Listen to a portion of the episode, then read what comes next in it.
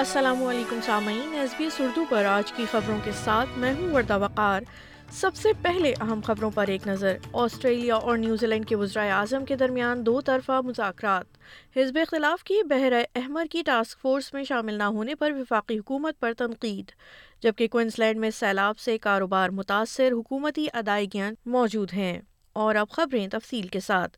New Zealand کے وزیر اعظم Christopher لکسن وزیر اعظم اینتھنی البنیزی سے ملاقات اور دونوں ممالک کے سلامتی اور اقتصادی تعلقات پر بات چیت کے لیے سڈنی پہنچ گئے ہیں۔ سفر سے پہلے جناب لکسن نے کہا کہ نیوزی لینڈ اور آسٹریلیا دونوں میں کاروباری ماحول کو بہتر بنانے پر زیادہ توجہ دینے کی ضرورت ہے۔ وزیر اعظم بننے کے بعد جناب لکسن کا یہ آسٹریلیا کا پہلا سرکاری دورہ ہے، جس میں علاقائی سلامتی اور کراس تسمان تجارت پر بات چیت متوقع ہے۔ ادھر آسٹریلیا بحر احمر سے گزرنے والے تجارتی بحری جہازوں پر ہوتی عسکریت پسندوں کے حالیہ حملوں کی مذمت میں چوالیس ممالک کے ساتھ شامل ہو گیا ہے۔ یہ مذمت ریاست ہائے امریکہ کی طرف سے تجارت کے تحفظ کے لیے دس ملکی ٹاسک فورس کے آپریشن کے آغاز کے بعد کی گئی ہے۔ معاون وزیر دفاع میٹ تھلسٹ ویٹ نے انکشاف کیا کہ آسٹریلیا اب بھی اس ٹاسک فورس میں شامل ہونے یا نہ ہونے پر غور کر رہا ہے، جس کے لیے آسٹریلیا کو خطے میں جنگی جہاز بھیجنے کی ضرورت ہوگی۔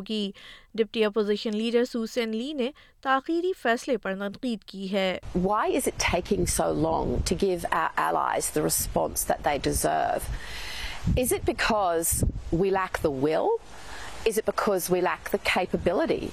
Which is it? Why is it? This is weak and indecisive from our Prime Minister. We used to show up. We used to be there with our allies when they needed us. We used to support international efforts such as these.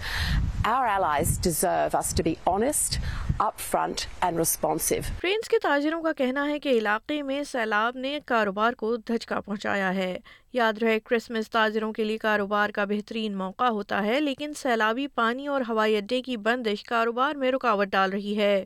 دوسری جانب کسانوں کو توقع ہے کہ سیلاب سے ان کی فصلوں کی پیداوار پر بہت زیادہ منفی اثر پڑے گا جبکہ دیگر کاروباروں کو خدشہ ہے کہ طوفان اور سیلاب کوئنس لینڈ میں سیاحت کو سست کر دے گا کیونکہ چھٹیاں گزارنے والے متاثرہ علاقوں میں سفر کرنے سے گریز کرتے ہیں ٹرینز کے ایک تاجر کا کہنا ہے کہ ان کے ریف کروز کے کاروبار کو حالیہ ہفتوں میں کافی نقصان ہوا ہے Yeah, well, we haven't had full operations since the 7th of December. That was in the lead up to Cyclone Jasper and then obviously the the rain event afterwards. So uh, today's the first day that we're getting back to full operation. So there's been a huge impact on our business. We've probably lost uh, something like 3,000 people that we would have carried over that period. So you're talking in excess of $600,000 uh, in terms of revenue that we uh, won't receive.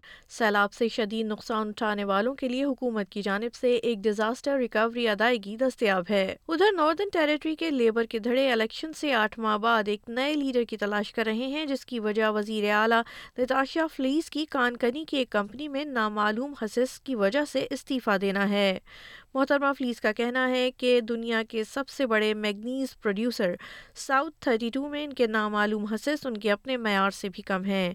تاہم Northern Territory کی opposition leader Lia Finocchiaro نے sky news کو بتایا کہ labour leader کی تبدیلی سے علاقے کے موجودہ مسائل حل نہیں ہوں گے۔ Ultimately, Territorians aren't silly people, and Labor have been treating them like fools for a very long time. We've got skyrocketing levels of crime, an economy going backwards, and a Labor team who have been dogged by scandal, particularly this year, who simply can't get on top of the issues that are important to Territorians. And so mm. a shuffling of the deck chairs isn't going to breathe new life into this government. سامعین آپ سن رہے تھے S B S Urdu پر آج کی خبریں